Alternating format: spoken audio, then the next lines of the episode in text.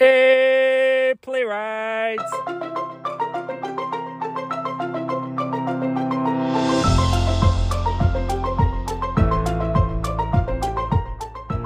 Hey, Mabel. Hey, Tori. Hey, playwrights. Welcome to Hey Playwright, a podcast about playwriting and life.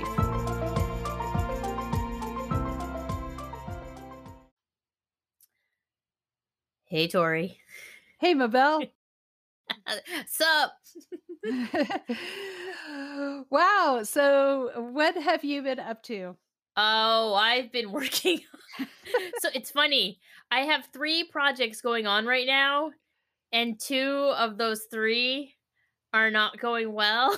and one of them, I got a love this draft. So that is, I'm really holding on to that, those three words um, to give me the strength to get through the other two.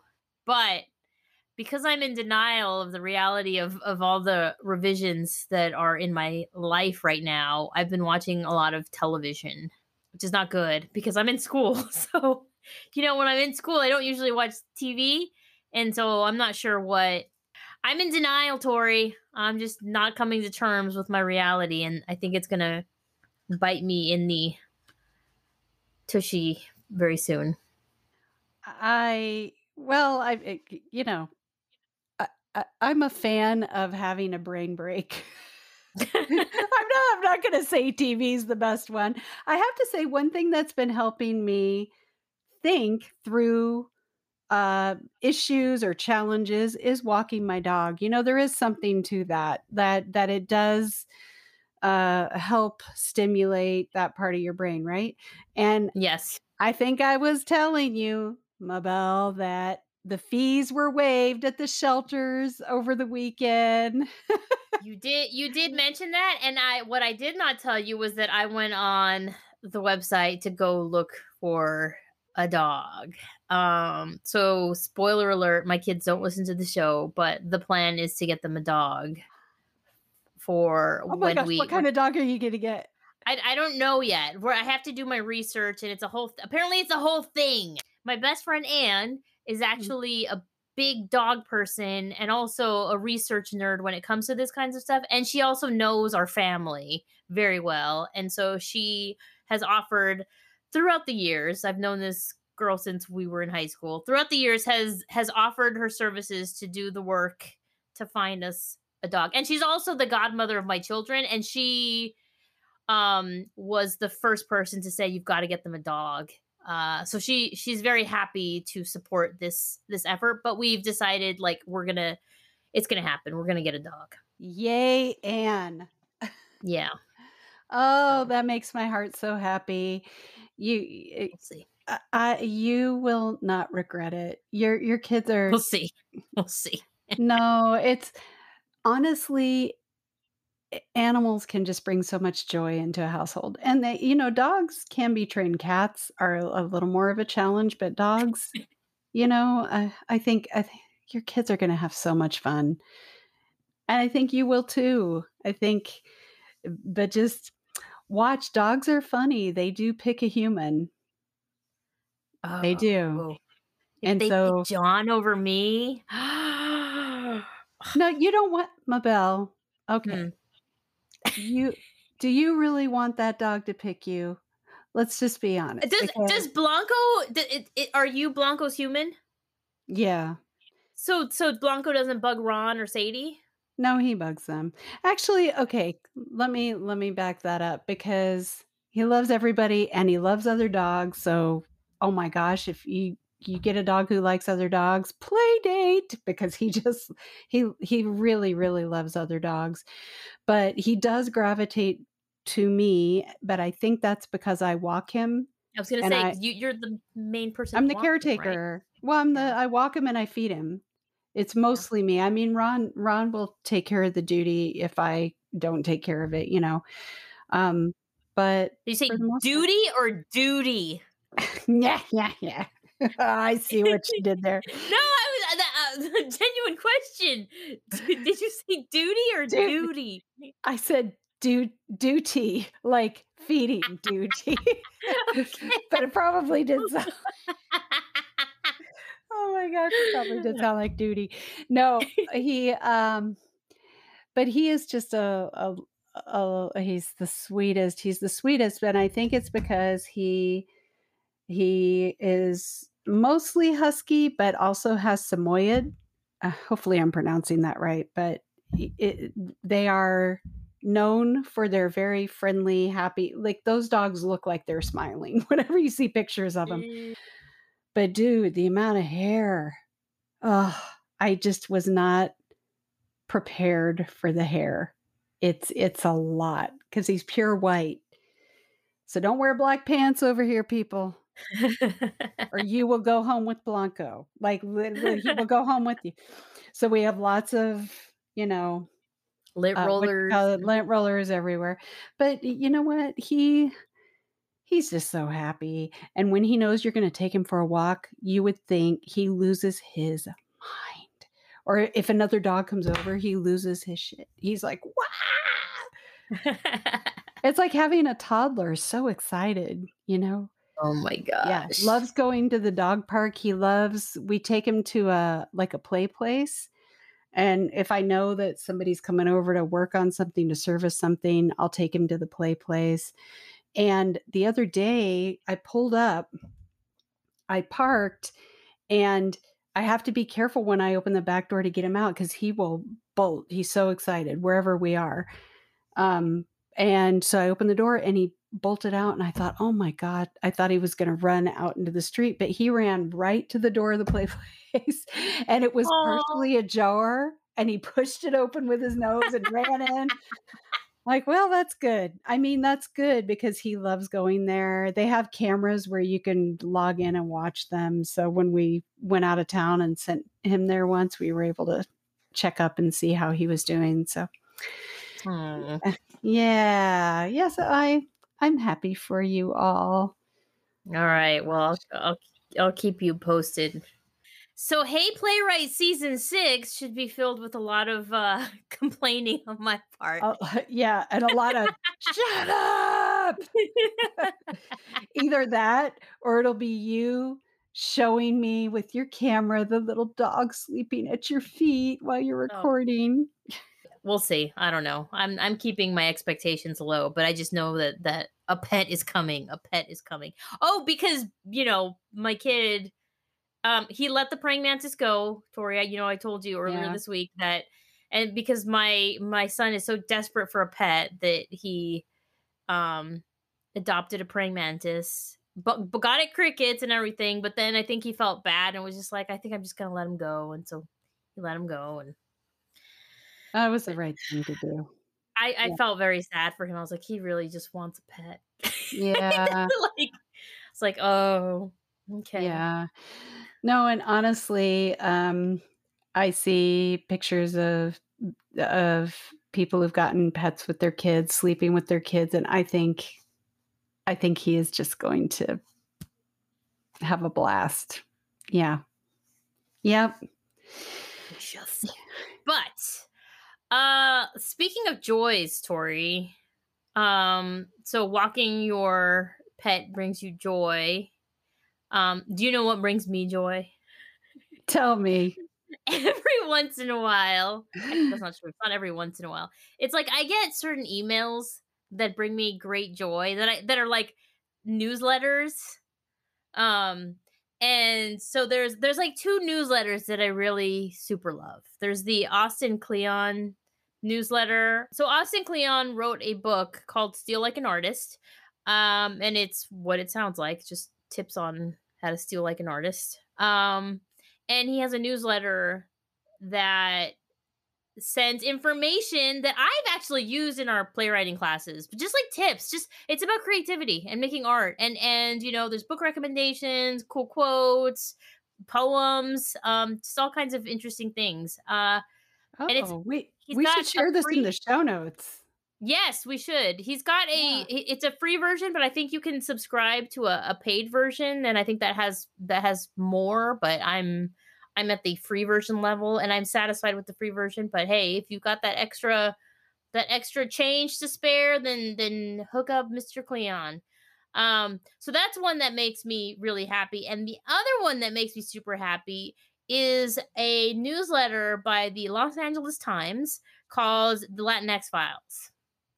And I super love it because it covers uh, all things Latinx, but it's like very lots of book recommendations, interviews, um, and then Latinx pop culture. And so one of my new favorite shows is called This Fool. Have you heard of that one, Tori? No. You gotta see it. You gotta see it because there is a joke that if you do the kind of work that we do, you will totally understand. Um, okay. and it's like, oh my gosh, that some people, some people think that um, the the humor is is like derivative or whatever. I'm just like, man, it it brings me great joy. My sister, big fan. Like I got her into it. It's I just think it's an awesome show. What network Hulu. is that on? Okay. Hulu. Okay. Wait. Yes. I gotta write it. Oh wait, we're recording. Just gonna write it down. like, wait a minute, let me write it down. Oh, uh, Yeah, Yeah. this fool on on Hulu, and and there's a great interview uh that was published in this newsletter, the Latinx Files.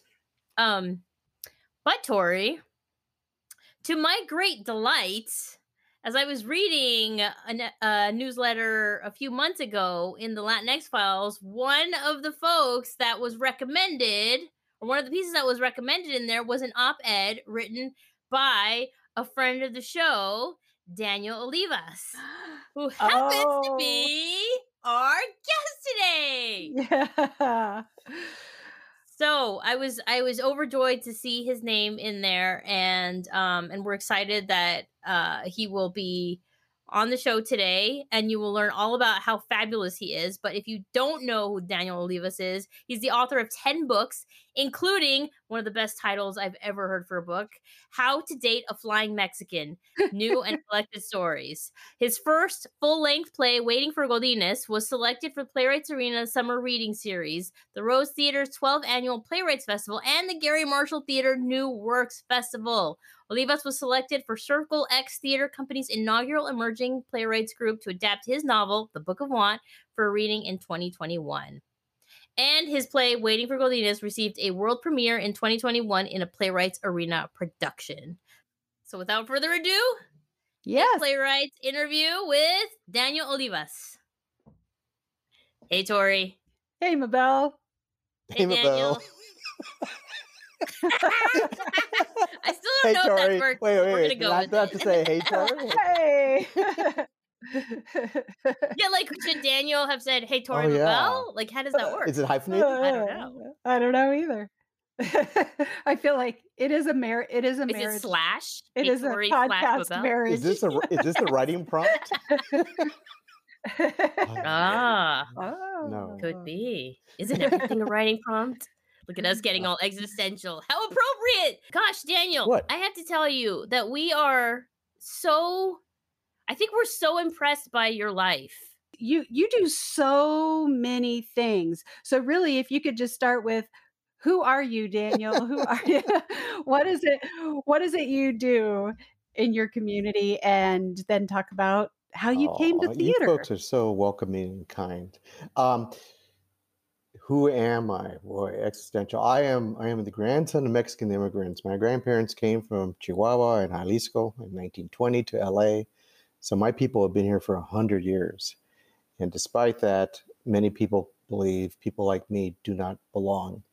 So one of the driving forces in my life has been um, to make people who are like me, who look like me and my family and my and and my community, um, know that they belong. And so I have two parts of my life. In my day job, I'm a senior government lawyer with the California Department of Justice. I do land use, environmental enforcement, and affordable housing. And I run a team of about 45 attorneys and paralegals. Um, and in my other life, I'm a, uh fiction writer, poet, playwright, uh, book critic, um, and um, I've written 10 books, um, edited two anthologies, and um, now have had three plays produced in either readings or um, the stage. And I came to playwriting very late in life. I wrote my first play, Waiting for Godinez, which is a response to the family separation program that the last administration was pushing. Um, I wrote that in 2019. Uh, my first play, I was age 60 when I wrote it. I'm 63 now. And um, I don't have an MFA, I have a law degree from UCLA. I have a degree in English from Stanford um, but no MFA. I have I never took a creative writing class. Um, I took just one semester at age 40 of a short story class in community college because it was a gift from my wife. She said, since you're writing, see, you're writing for a year, why don't you take a class? So I took a class and I realized not only is my wife very supportive and wonderful, and she's my law school sweetheart, she's a judge. She is um, she very wisely had me do that because it taught me two things. One, I love writing fiction creatively. And two, I'm done with school. and maybe law school did that. Um, so, so my journey to writing all came very late. I started writing fiction as an adult at age 39. And once I started getting published, I just couldn't stop writing. Um, the reason why I started to um, write my first play in 2019 was because um, I had had actors perform my short stories before, and in like you know book festivals and things like that. And it was just so amazing to have an actor like bring a new view of my fiction uh, through their acting, and and and every single time that's happened, I feel like I'm not even listening to my own words. It feels like something new and different. And so I realized that the anti immigrant uh, policies of the last administration were so gross and so bizarre. The word that came to my mind was absurd.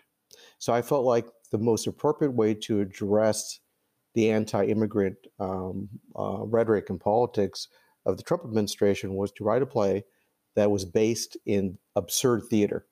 And of course, the great absurdist playwright is Samuel Beckett.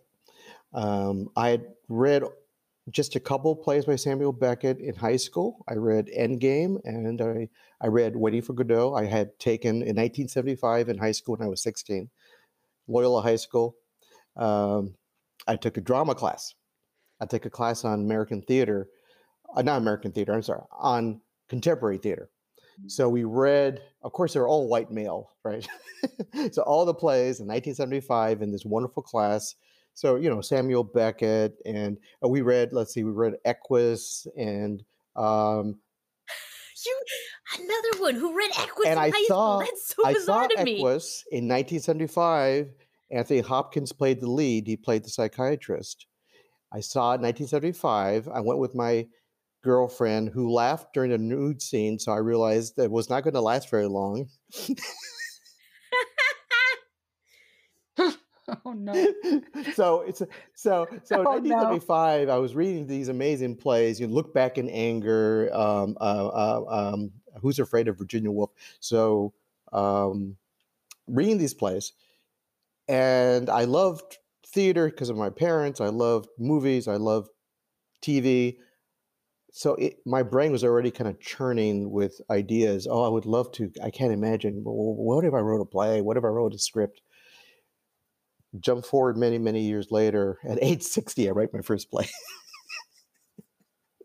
So so those seeds stay in there right once they're planted. And um, um, and one of the things that i loved about writing waiting for Godinez which just got picked up as one of five finalists for the um, Garry Marshall theater new works festival um, so my play will have yet a third reading um, uh, with a, a director and actors, and, and, and so I'm really excited about that.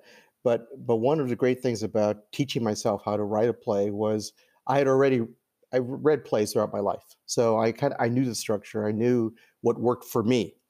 Uh, but in order to truly write something that was inspired by Waiting for Godot, I I I purchased a new copy because my high school copy was uh, long gone. I read it many times. then I went online and watched multiple versions of it. Um, and the Michael Lindsay Hogg version from I think 2001, 2002 is probably the version that most fit with my sensibilities. But I saw some crazy versions. I saw one in Spanish, which is nuts from like the early 60s or 70s. it just it's just so crazy. Um, um, I saw one from the early 60s with Zero Mostel and Burgess Meredith. And this is back when network television, I think it was NBC or CBS, used to broadcast on a regular basis Oh, plays. it wasn't They PBS. would take they would take plays. It wasn't PBS back in the day. You know, uh, Paddy Chayefsky. You, you had all these writers who would do plays, and they would be performed. And so they took um, Waiting for Godot and kind of shortened it a bit, and then produced this amazing version of it. Uh, I don't think it was live. It could have been, but I, I don't think it was.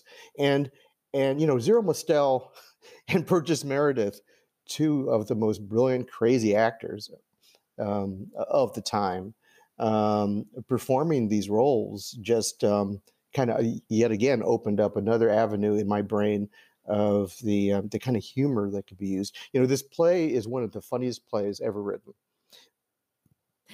and some people don't agree. Some people have difficulty with it.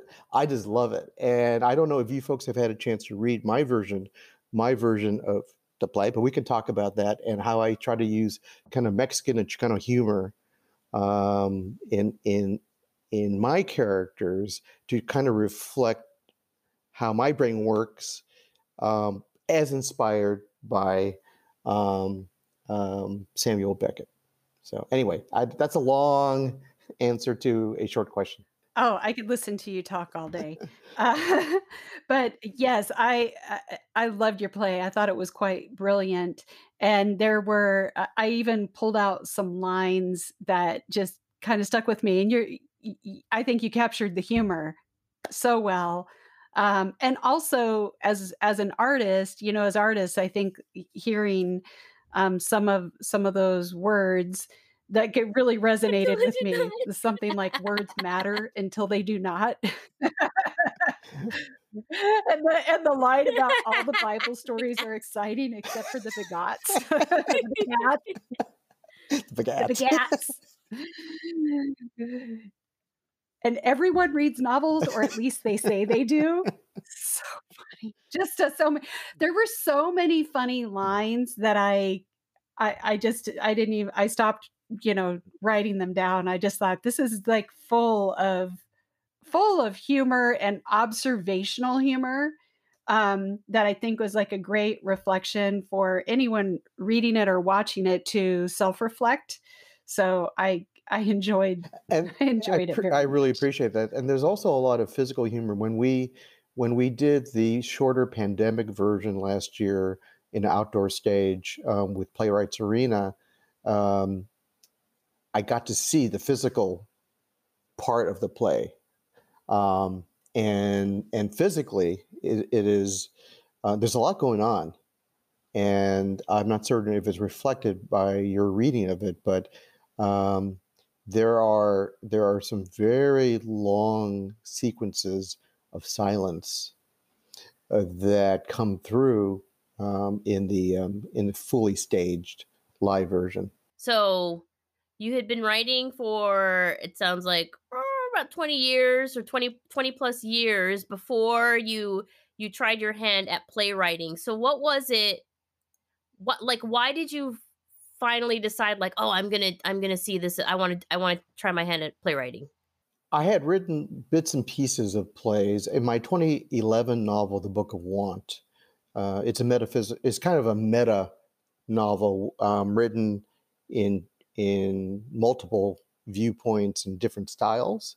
And in that novel, the epilogue is a short play, and I use the stage directions um, in the same way a novelist would use just kind of third person omniscient narrative to explain what's going to happen to my two main characters. Um, so in 2011, I was already beginning to structure you know, dialogue in, in the play format. Um, Trump's um, truly offensive anti-immigrant rhetoric and policies had already inspired me to write short stories and, and essays um, addressing what he was doing um, politically.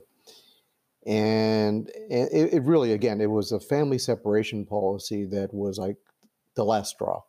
It just, I was so angry with the um, human rights violations occurring um, under that policy, which was designed to terrorize uh, would be immigrants and to punish uh, folks who had come here without papers. So when I wrote the play, I wrote the play in 13 days. And that's 13 days while carrying wow. a day job as a government lawyer. So I wrote in the morning, I wrote at night, every night about three hours, and then I wrote on weekends. And in 13 days, I wrote, play, wrote the play and started to submit it. And then it first got picked up by Playwrights Arena. Um, so it was sort of a, a dramatic form, um, primal scream on my part. I don't know if it's reflected in the play itself mm. because there's a lot of humor in it. And it's, it is a controlled play in many ways, in the same way Beckett controls, you know, his plays because that he was my big influence. But there's so much seething anger under it. Um, Trump's never mentioned because, frankly, I've seen this type of anti-immigrant um, crap my entire life. I was born in 1959 in Los Angeles, and I've seen it for decades. And and we're still, even though our current administration is a billion times better, our broken immigration system just is not being fixed because immigrants are used as a political football repeatedly, so the House and Senate cannot do anything to fix what needs to be fixed. And um, you know, a presidential orders can only go so far because you know we you know DACA is still tied up in the courts. So um, in any event, my hope is that the play, my play, when it's performed, can humanize the tragedy um, that has been unfolding um, for decades, um, um but but really heightened under Trump.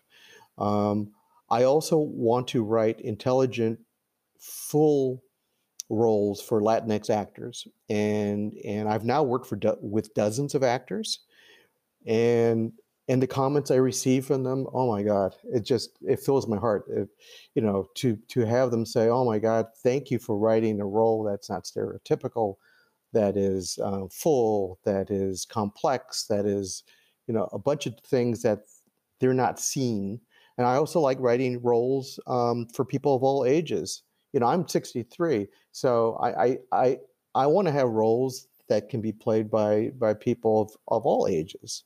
I think that's really really important. And I want and I I write I think very strong female roles. You know, um, for women identifying actors who um, who want to have a role that does not fall into the same old kind of stereotypical claptrap. You know, um, and and the response from my actors has been exactly that. They've been there's there's been a strong support for the work I'm doing, and and that just makes me so incredibly happy. Oof! Yes, you're an inspiration. Thirteen days. Holy cow! Um, and working a yeah, and working and a like full time job. And well, like out that's there what doing that's what anger would do. You know, that's Marsha what anger Norman says. That's right. You know, writing from rage, Norman. right from rage. Right from but rage. but you know what? Remember, writing, and we and you're a writer, so you know this. Writing is not the actual 13 days. It was it was the right. about two two months or three months prior of reading and rereading the original Waiting for Godot, watching multiple versions of of it, digesting it, digesting it, watching, reading, watching, reading, never outlining. I never outline. I I don't even as a lawyer I don't outline anymore because my brain does it automatically because I I've I'm But you old used and to I've already been there, Did done you that. used to? Because I just want to like. Oh, oh, not not in my creative writing. Actually, no. In my so, legal like writing, I it's used to already like built in there, outline. I right? used to like Because I think that's yeah. Anyway. it's built in there. And and also, you know, I don't want to be bored when I write.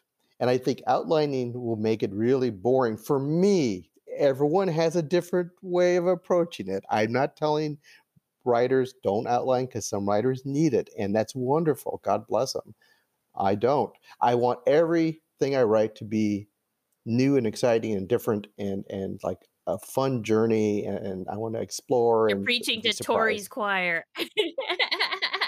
Now, so yeah, you are.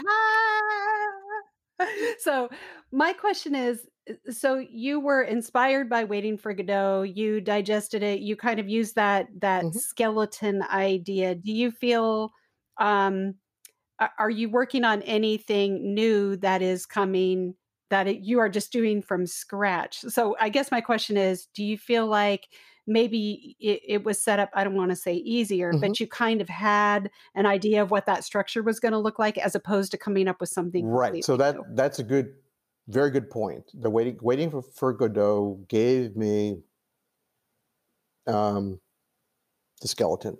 You're right. But um, and then when I adapted my uh, novel, The Book of Want, for the stage with Circle X Theater last year, my novel that novel became sort of the skeleton as well. But that's a skeleton where I moved the pieces around because I had to turn a novel into a dramatic piece, into something that worked on a different level. And I didn't outline that. I I borrowed hefty chunks from the novel, but I had to recreate in my mind what the structure was. And what was really fun about working with Circle X was that was a that that was a uh, an emerging writing uh, emerging playwrights group where we would bring pages every couple weeks and we would work through what we did and working with other people was kind of fun because then that kind of helped me kind of move the furniture around and figure out what uh, this not working and, and and and develop it Mhm. And i like to think that that play in some ways was a good model for me in terms of how i would work in future plays in, in what i want to do um, I,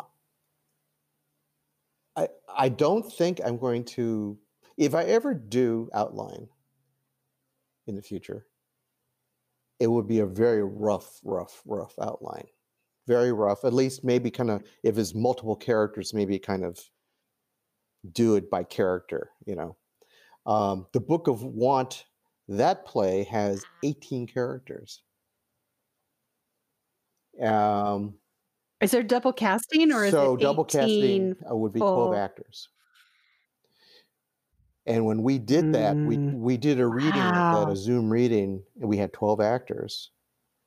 Oh my God, it was amazing. And and I like to consider that play my basically a Chicano version of uh, of Our Town. And um, and I didn't realize that when I wrote it. Um, Oh, that would I, be I didn't realize that because it's it, the, the Our Town for my play for uh, um, the Book of Want is Los Angeles, and in my novel, one of my recurring characters is the grand, dead grandmother who uh, Belen, who appears at various moments in, in in the novel, and she's smoking a big fat hand rolled cigarette, and she's drinking her coffee, and she's burping, and she's just like interfering with everyone's life, and she appears in the novel that way. Well, I turned her into my narrator in the play kind of like the stage manager in our town. But I had not read our, I mean, I read our town when I was 16. So when I was writing this play, I was 62, and I had not read our town since 816. I'd seen one version on TV with with Paul Newman a few years back, which was really well done. So I, I think, kind of like in my subconscious, I took the structure of our town and kind of made it my own. So, um, so when I was developing the play, um, the other playwrights in the group were saying, oh, this feels like our town, kind of, sort of, but you know, a Chicano version. and I thought, oh, but I didn't want to reread Our Town as an adult, as a grown up, um, until I finished the play. And then we had a reading and it was done. And then I decided I'm going to go get a copy of Our Town because my high school copy's long gone. And um, I read it. And I thought, oh my God. Oh my God. I think, I think, I think that's how I'm going to market my, my play. I need to, I need to read oh, it. it's I on want to Uplay go and read Exchange. it. Is it? Okay, right on. Um, so did you cross paths at Circle X and Yes. Case? Yes. Yes. Yes. Yeah, so I I know her. Gosh, the the I'm t- the the theater world. Mabel and I have talked about this. Where as vast as it It seems, is. is actually pretty small. Yeah. So I also wanted to say, I believe, um, did Richard Azurdia did was he in? We were in a short film together in LA, so I was looking at the cast list and I went, "Oh my gosh, Richard and I did this years ago, and he was so He wonderful." What part did um, he Piso play? Mojado. Oh, He played Piso literary. Mojado. oh He was and then he was hilarious. amazing. He was absolutely hilarious. Oh my god! And then he was also so He was a literary so agent, yeah. He was a literary agent in in in Waiting for Godinez, and then he also was um, in the um, Zoom reading of um, uh, the Book of Want, and um, he played. Uh, Wow. oh, I forget what role. Oh, we had so many actors. We had twelve actors in that, but he was wonderful. Um, and and so because of that experience, when I was being asked for you know actor ideas, I always included him and all my other actors I had I had worked with um, on the first production, uh, first reading of Waiting for Godinez. Um, and and some of them were able to come on board, like Savina. Savina is just amazing. Um, she um, um, she was in in in, in uh, Uncle Vanya in L.A. Um, and uh, her I I want to make certain I have her full name because here it is. So the original production, first reading of Waiting for Godinez, um, Isabel was played by Savina Zuniga uh, Varela, who's just an amazing actor. She's just she's I will work with her any day. And um, Adrian Gonzalez played Jesus, and he, you know he's been on TV, and he's just he's just amazing. Um, Piso played by Richard um, Azurdia. Um, Afortunada was played by Abigail Marks, and I had seen her before in a uh, production, um, and I'm blanking in which theater, but uh, very talented. And then the child was played by a grown-up, um, Eddie Ruiz, and Eddie is a sweetheart, uh, but he had very long hair. And our stage stage directions were read by Diana Burbano, Oh which yes. um, you know, you know, talk about yes. you know, and and my my my newest my newest yes. uh, the newest edition of the Dramatist. She um she does it- the report um for the uh, Southern California um you know what's happening in theater. And um you know she's such a talented talented talented playwright. And you know she's an actor as well. And i think she started doing playwriting because Mhm. she was fed up with um the lack of roles for her. So. Yeah, we interviewed her to talk about um, fabulous ah, monsters.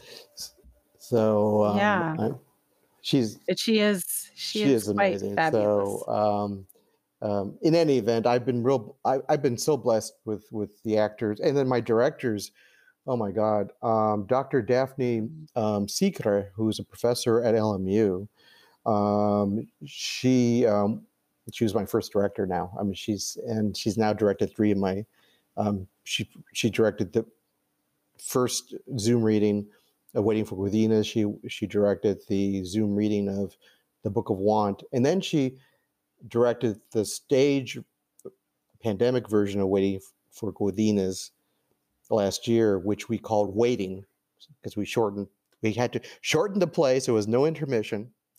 I had to write the masks into the play, so that became the pandemic became because the actors were Oh wearing were wearing shields, and Okay. um, um, and then Sara uh, Guerrero um, directed um, for the Road Theater a version, a Oh. Zoom reading of Waiting for Godinez. And Sara is from Fire, um, yeah. uh, with Breath of Fire. I think she, right? Yep. The founder, I think. Mhm. Um, And she Mhm. was wonderful and, and was so beautiful for me as a writer to work with these two women who were just so brilliant and they understood what I was doing and they asked such good questions and they respected the text, but they also posed in, important questions for me to think about. How do you balance all of it? Because you're an attorney and you lead a God. team of how many did you I say? 45 right now. Yeah. 45. How? How are you doing it? Because you are so Well, prolific. number one, um, I love my day job because I work with amazing people and we're doing important work on the environment and affordable housing. And uh, our Attorney General, Rob Bonta, is just a brilliant, dedicated man. Um, the um, I don't golf. I I don't watch sports on TV. So when you take those two things, that's hours and hours of time for me to write. Plus, I'm a fast writer. You know, being a lawyer has taught me um, how to write fast, how to edit fast, how not to be afraid of killing my little darlings, cutting, cutting, cutting, getting to the to you know the true source of of what I'm trying to say. Um, and in fact, I think my creative writing has made me a better legal writer because a talented lawyer knows how to write to an audience and tell a story. You know, an unsuccessful lawyer thinks, oh, I just have, you know, I can just use passive language and just, as long as I have the right citations, that's all I need to do, just kind of make the argument. And those kind of lawyers forget that the readers of the memos and the briefs are people who get bored, they're busy, they're not being touched by that kind of boring writing. So, um, so my legal writing has gotten more storytelling like and more, um, I, I think, uh, richer, uh, much more active, and um, so so it seems to work. And you know, I've I've known a fair number of lawyers who are also creative writers. So it's not unusual for the profession to kind of produce people who are also writing novels and short stories. Uh, you know, like Michael Nava, who's a wonderful crime novelist, um, Yxta Maya Murray, who blurred my most recent short story collection, How to Date a Fly Mexican. She's a professor of law at, at Loyola, at Loyola Law School in LA, and she's an amazing novelist and short story writer and playwright. Um, you know, went to Stanford Law, just a brilliant person. so you know, we exist. It's not. It's not. It's not that unusual to have. Now, it might be more unusual to see the dentist novelist or dentist, you know, um, uh, playwright, but it's not so unusual to see the lawyer writer, right? I- I, mean, that's something. I that guess it kinda- does make sense. It it does it does make sense, but I think I had only ever made that connection with one other practicing lawyer, and I can't remember her name, but she write she she writes like romance, um, fantasy type books. But yeah, it totally it makes sense. You're right. And you know what? I bet dollars to donuts that the lawyer writer majored in English literature in college. Because there's a ton of us. Because in order to be a lawyer, most people, um, you don't have to major in poli sci. You can major in anything to go to law school, right? And the vast majority of lawyers I know who are writers also marry. I, I'm sorry, also um, uh, uh, um, studied English literature and focused on on on books in college, and actually probably worked for some college publication. And and um, uh, it's it's funny. My mind started to go down to the next. I was going to say that most lawyers I know are also married to other lawyers. and, which is very true. My wife's a lawyer, you know, judge, and um, um, uh, but that's the other thing. In order to do what I do, I have a very loving, supportive spouse who understands that I need to do this crazy thing of writing. She understands that, and and I think you know, in a marriage, uh, you have to be able to let the other person grow and do new things and support them in those other things that they do um, and and not and not feel like oh my gosh that's taking that person away from you know you know from doing other activities. But frankly being a writer kind of is in many ways very safe because i'm home just writing right? I'm not on a golf course or out you know going to football games and drinking beer in the stadium so. Uh, so do you write every day? No i i do something related to writing every day okay? And and those things include reading always reading um, i one of the things i do is i i tend to uh, give a lot of coverage in terms of interviews having published interviews with other writers so um, um, you know so i'm reading novels and short stories and then i end up and typically with um, covering latinx writers um, or i'm communicating with someone in the writing industry. So, you know, I'm work, you know, I'm having to send materials over to a, uh, a writers festival where I'm going to be a guest, or I'm um, um, reading reviews of plays or um, reading reviews of books. So there's something always kind of going on, um, you know, in the evening for me during the week, during the work week. Um, and then when I go on walks, um, I'm thinking. I'm thinking about plots. I'm thinking about stories. I'm thinking about um, um, things I want to write. And um, I think writing is a 24 hour a day job. I think it's something that's happening even when I'm dreaming. Sometimes I'm I'm dreaming my way through plots. You know, when I'm working on a short story, for example, and I'm trying to figure out, okay, how, where's it going to go? What's going to happen? Sometimes I dream the next step because it's my brain's working. And I learned that from high school. I had a wonderful geometry teacher, Father Wiggins. I went to Catholic high school. Fa- Father Wiggins. And he, yes, his name sounds exactly the way he looked. He had, you know, he was kind of like disheveled and he has hair, all this white hair. Wonderful guy. Love it. Smoked like a chimney. And because it was the 70s. And um, so Father Wiggins said, whenever you had a problem, you know, a geometry problem you were trying to work through, before you go to bed, just kind of look at it one more time. And I promise you, in the morning, the answer will come to you. And you know what? It worked. It worked every single time. It worked every single time for what? me. And I just couldn't believe it. And maybe it was just the power of suggestion. Maybe I already knew the answer and I just it just wasn't apparent to me yet but it works it works for me too from a uh, creative standpoint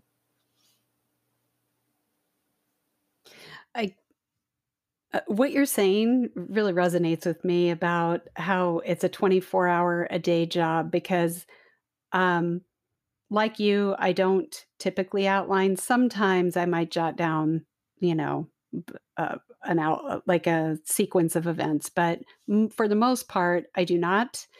But what I do is I carry ideas around for a long time, you know, and then uh, if something comes up, I use my mm-hmm. phone mm-hmm. to take notes like oh so i don't forget i don't i don't want to forget this line or this word that it popped up but i i love that because yes constantly carrying those stories around working them out thinking of the plot twists about what if what if this happens what if that happens so i i love that I feel I, feel very validated by this conversation, Daniel. well, good. I'm I'm I'm here to validate, and one of the things that that is true is that sometimes it's I carry something around for years.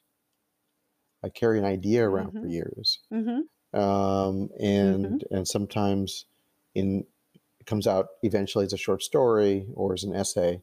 Um, one of the thing, one of the th- great things my parents gave gave to us, and my dad passed in uh, 2020, and my most recent short story collection um, is dedicated to him. It's the first of my books that um, was published without him here physically, um, and you know, I, I think about what they gave to their five kids, and that was an appreciation of our culture.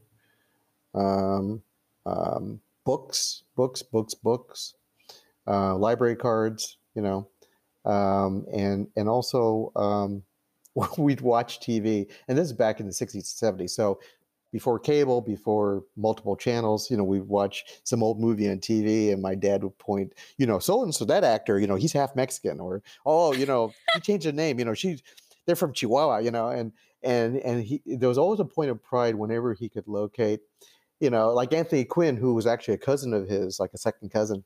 You know, uh, Anthony Quinn, of course, is, is, has roots in Mexico from the state of Chihuahua, where my my dad's family is from, and and actually there's a great family resemblance uh, to him. Um, you know, he'd point him out, and he's oh, you know, a great actor. But but my dad in particular, he had he had had dreams of being a published writer. Um, when he was a young man, a young father, uh, I'm the middle of five kids. So when I was a baby, he um, worked in a factory in Watts, and my mom was a homemaker. Um, you know, he had come back from the Korean War after fighting as a Marine, and then and then he and my mom courted and got married, started a family. He would write on a um, uh, an old Royal uh, Quiet Deluxe portable typewriter, which I have now, um, and um, he said that he used to write right next to me because he worked the night shift in the factory. So during the day, he typed his poetry and his fiction and I was he said I was nearby in the crib, and um, he never got published, so he destroyed all his writing, put away his typewriter at least for for creative writing. And he and my mom eventually went to community college, got their AAs, and then um, he um, eventually got college a college full college degree and then a master's. And so he eventually got a job where he wore a suit to work, you know. But he always, always um, made certain he had a book with him. He was always, you know, thinking about um, um, words. You know, he said people are successful if they can, can communicate in writing. And so when when I became a lawyer, he was very proud. But when I published my first book, oh my God, he was just ecstatic. So in the last few months of his life, I would visit him in Ventura. They retired in Ventura. I would drive out there, take a day off from work, and spend um, some time with him. And he just wanted to talk about writing. And at that time, you know, I had written one play, and I was, you know, beginning to work on another one. And he he was just so he marveled at that and he loved it and he wanted to talk about it. He said, you know, Somerset Maugham said that playwriting was the hardest of all the creative arts. Um, hmm. you know, why are you, why are you playwriting? How could you do this? You know, and so we talked about it. uh, my short story collection, uh, which came out this year, How to Date a Flying Mexican, um, grew out of those discussions because it's it's essentially a collection of my favorite stories that have been published last over uh, 20 years or so, plus a few new ones. And the title story, How to Date a Flying Mexican, is actually a chapter from my novel, The Book of Want. And that was his favorite of all my stories because it had a lot of Mexican humor in it. And there was um, um, the magic, it just made him so happy. And the title alone made him laugh. So, so he was a deep, deep, deep influence in in in terms of my writing. And my and my mom, who was going to be ninety in September, um, she had always, you know, she was a teacher. She be, had become a, a, a Head Start teacher and then opened up her own school. You know, she was always concerned about language, and you know, she wasn't going to be a writer, but but she she cared about um, how we communicated and how we um, expressed ourselves and how we expressed our culture in what we did. Um, so she's been a big, um, a real big supporter of, um, you know, of my life and as a writer. That's that's really beautiful. Um, and uh, I read How to Date a Flying Mexican. Um, so I just have to ask because I know her mother shows up for her. Do you ever think your father is is hanging around when you're writing or?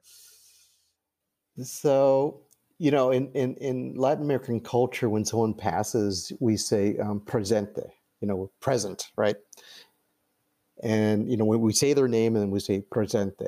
And, and that sentiment, I think, means a lot of things. It means not only we are we are the result of those particular people who have passed, people we love, who help shape us. But I think in the Mexican culture, and this is probably why I use a lot of magical realism in my in my in my um, writing.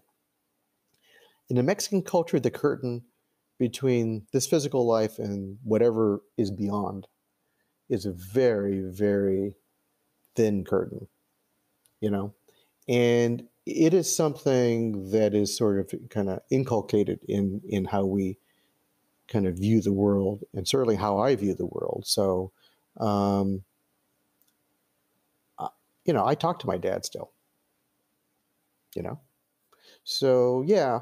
I mean, I think people, and even though I'm no longer Catholic, I converted to Judaism in 1988, and I am so I am I am Jewish um, by religion, um, and that comes through in some of my fiction, in my other writing. Um, you know, there is still in me a very strong cultural acceptance of um, something that is beyond his physical world. Um, and and so I think my dad, um, I think he's smiling. At, he's smiling right now as we're talking. So. Mm, that really touched me. Thank you for sharing that. Well, thank you for having me and opening up a a topic that is near and dear to me. My father, a few years before he passed, he gave me all his books on writing poetry, and I I dearly appreciated that he gave them to me, but I did not read them. I did not want to read them. I didn't want to like mess up my brain with um, something that, with the creative process, that is um, to me something that is um, just an exploration on, on, my own part. And I'm not putting down MFA programs. I'm not putting down people who take classes. Obviously, you know, I did, I did a emerging playwrights group process. So clearly, you know, the I believe in the pedagogic process. I understand that. But there's something about just reading the actual work of others and then and watching a lot of plays for me seems to be the best way for me to produce something that's true to myself and that works. It's clearly it's working because professional theaters are picking up my plays and producing them for readings or for the stage. So clearly what I'm doing is working. Um, I, I don't think I would want to take a class in playwriting. I just, you know, I've watched some of the masters, you know, online, and I, it makes me really nervous. It just, I like break out in a cold sweat because I don't want to, um, I don't want to over intellectualize what I do. Yeah. If that makes, I don't, I don't know if that I makes any sense. That. Yeah. But but but I'm not putting down because I know both of you have been. I was Uh-oh. listening to the last episode, um, and and I know you you both have been taking. Cl- yeah, but I would say that most of the classes are right? like reading reading work. It's like what you do. You oh, yeah. when you're yeah. saying like, oh. oh. I'm not doing MFA like that. To me, that's that's what yeah. a, a, an MFA program is. A lot of it's reading plays and and learning from from the the you know the texts that are out there. So mm-hmm. um so I think it's I, I mean everybody has their way, but I mm-hmm. I like you hate intellectualizing the process because it's like you just you just know, you just feel it. It's it's it's it's an instinct. It's an mm-hmm. instinct, but it's an instinct that um, is developed with hard work. I mean, right? You know, I'm doing the hard work of of reading and writing and editing, right?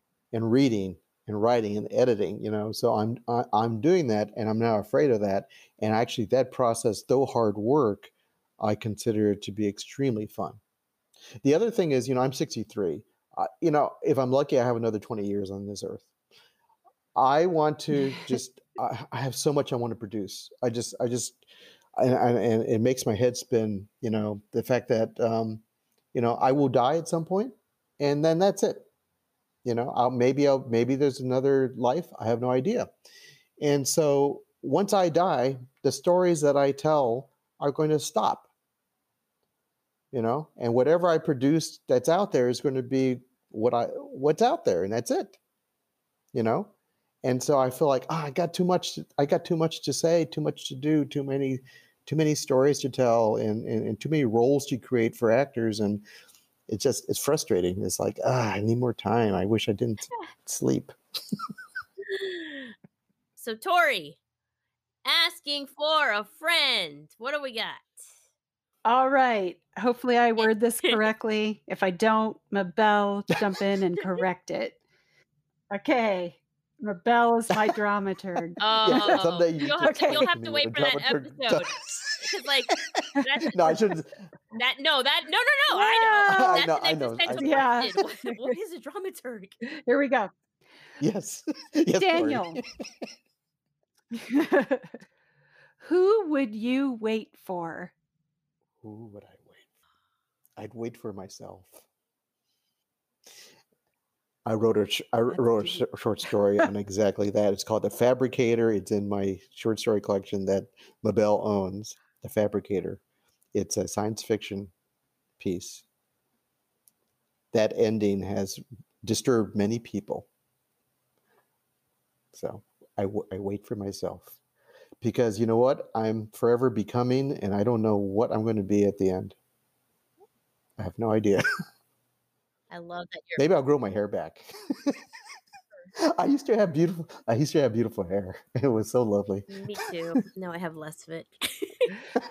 Oh, no, come on, you got it full. That's really good. very nice. Ah, Stuff. aging, aging sucks. Aging sucks. It's just. But you know what? It as my father, well, I'd say it's better better than the alternative. better than the alternative. as my late father-in-law said, who lived in right, 94, he Danielle. said, better than the alternative. So I'm sorry. So, Yes. Daniel, um, one of the things that we do on the episode is that we ask our guests if they could leave our listeners with Oh, a writing yes. exercise, a prompt. So, so You one of the one. things I've learned in writing plays and some short stories is that silence is really important. So, and not only is silence important, but but. Having characters who don't listen is important.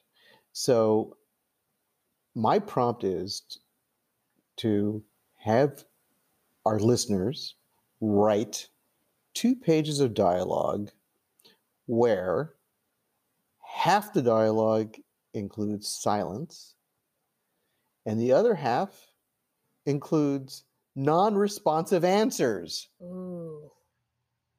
I like that.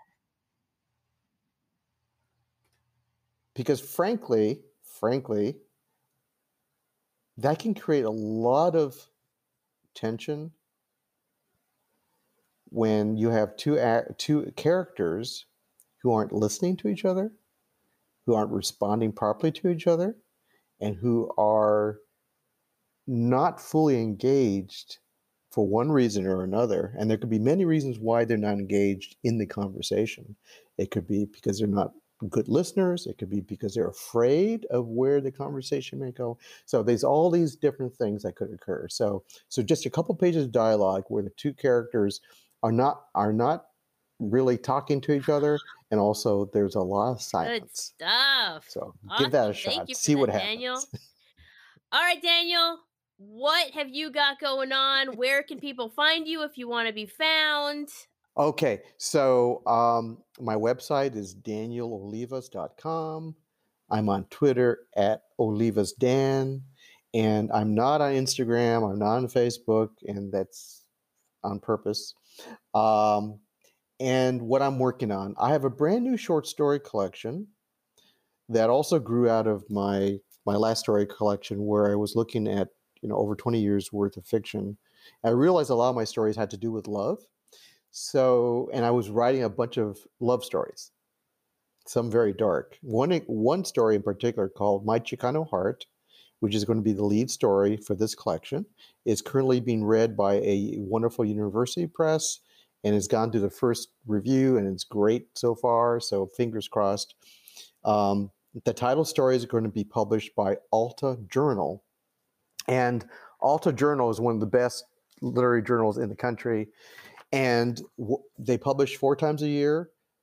So the short story that they publish will always be illustrated um, by a wonderful um, illustrator named Victor um, Juhasz, J U H A S Z. And I've looked at the proofs of some of the some of the artwork. It's a magical realism story um, about a man on the night before he gets married. His um, wife to be asks him for his heart, and he says, "Okay." So he opens up his chest and gives her his heart, and she keeps it in a wooden box. And um, and eventually he decides, you know what? After ten years, he wants his heart back, and it's just a wonderful, wonderful artwork. Oh. And I'm sh- right now I'm showing you the three pieces that will be in the um, um, that will be illustrating my short story. So I'm really excited about that. So that's the title story for my new collection. Um, I'm working always on interviews with Latinx writers for a bunch of different publications. Um, and I hope to start another play. I have a play called, oh, last night we saw um, Dear Evan Hansen at the, um, at the Ahmanson. And I want to write a musical. I've never written a musical. I have not a musical bone in my body in terms of being able to write music, but I want to write lyrics. So I have a short story called um, Good Things Happen at Tina's Cafe, and it's in the collection that you're reading right now, Mabel. And and and it's a magical realism story. And I'm thinking I'm wanting to have I wanting that to be a musical. So I've got to figure out, okay, how do I write a musical? And then how do I collaborate? Since I'm a member of, of the Dramatists Guild, I know they do a thing where you can try to hook up with someone and and like collaborate. So I may use that Love it. system at some point. Love so it. that's my next goal is to write a musical. You can. If any if anyone can do it, Daniel, it is you. Daniel, I have to tell you that I uh Yep. started reading your short Same. story collection when I was at Disneyland, like where I like we stayed at the Disneyland hotel, and I didn't want to put it down because it just I just I l- it's so beautiful. The writing is incredible, and I'm I can't wait to make my way through more short stories. I just I loved it so much. So what a gift! Oh, And I love thank- Disneyland, so it's thank it's saying so a lot much. that I I appreciate that means a lot. that I uh, I w- wanted to stay in the hotel and read instead of like going out. I, I was gonna say your play had the same effect on me. So, you know, whatever format you are you're writing in, um, for me as a reader, gosh, I really would love to see the play, see it realized on stage. But Mm. um, just reading it, it was the same thing. I just I wanted to see what was going to happen next.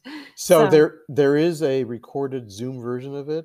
It's still available. Oh, really? Okay. The Road the Road Theater did a version of it last year, okay. and as part of their summer um, festival, it's available. And um, uh, Sada uh, Guerrero um, directed that one, that version, Cool. and uh, it is, is really quite wonderful. So um, again, with different actors, it's so mind blowing to see how different actors like give a different a different texture. You know, so um, yeah, if you just if you just type in the name of the play, um, it it will come right up in terms of of, of, of a YouTube link or some kind of link, you know, onto the That's awesome. Okay.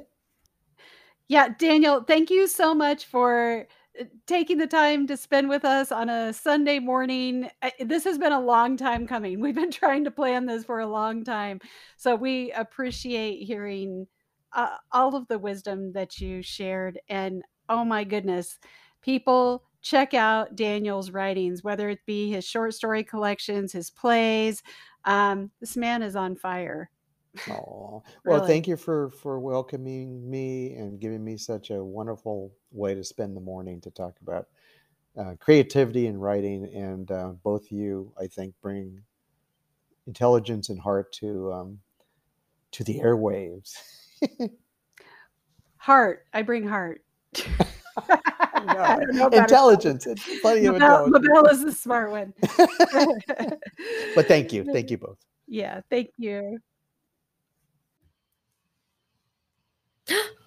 Tori. oh, I just I enjoyed that so much. I loved hearing about Daniel's life work and how he came into playwriting and what an interesting journey. Seriously, but what a great, great writer. Oh my gosh. His his stories are just wonderful. Oh, so good. So you can check out Daniel's play Waiting for Godinez. Waiting for Godinez. It is part of the New Works Festival at the Garry Marshall Theater. And what is so fabulous is that it's going to be virtual. So you can watch it no matter where you are in the world. If you go to uh, www.garrymarshalltheater.org uh, forward slash New Works Festival 2022. And there's a whole list of fabulous plays that you can check out, including Daniel's. Really looking forward to that. It's going to premiere on Sunday, September 25th at 2 p.m. That is when Daniel's is going to go up. Awesome. Congratulations, Daniel. That's super exciting. Looking forward to seeing that. All right, Miss Tori. All right. So, um I'm going to I'm going to wish you uh, uh, I'm trying to think of something really profound to say. It's not coming to me, Mabel, but just uh, I, I'm giving you all the mojo I can for the rewrites. to I get know through this week. to get through the week. Yes. But I have to say, the one thing that is the little light at the end of the tunnel is that we are going to go see a play this weekend in LA that I'm I'm really excited because you and I haven't we saw a show a few weeks ago, but that was like here, it was close by. But now we're going on a road trip to LA to go see Inda Craig Galvan's play The Great Jheri Curl Debate. Yes. I'm And very much so- looking forward to that. Definitely looking forward to seeing the play, looking forward to spending time in traffic with you to catch up on all of the TV that you and I have both watched. you know, that's how I the marker of a good friendship for me is how many TV shows we have in common. or or recommendations. What can I learn from you as far as TV is concerned? Yeah, I'll I love hearing what you're watching and what's in what's interesting, inspiring, or just gives you a break. Yeah. Lord knows I need more reasons to procrastinate. Oh my gosh, there are just so many reasons out there. so many. So many. Anyways, all right, Miss Tori. Then uh I guess I'll see you Friday. Yeah. See you Friday. and Bye, everybody else, bye playwrights. Watch Daniel's show on Sunday. yes, we will be. Yes, and then we'll have all this information in the show notes, so you can. uh So if you didn't catch any anything, it'll all be there. All of it. All of it, Tori. All of it. All right. Bye, playwright. Bye, Playwright.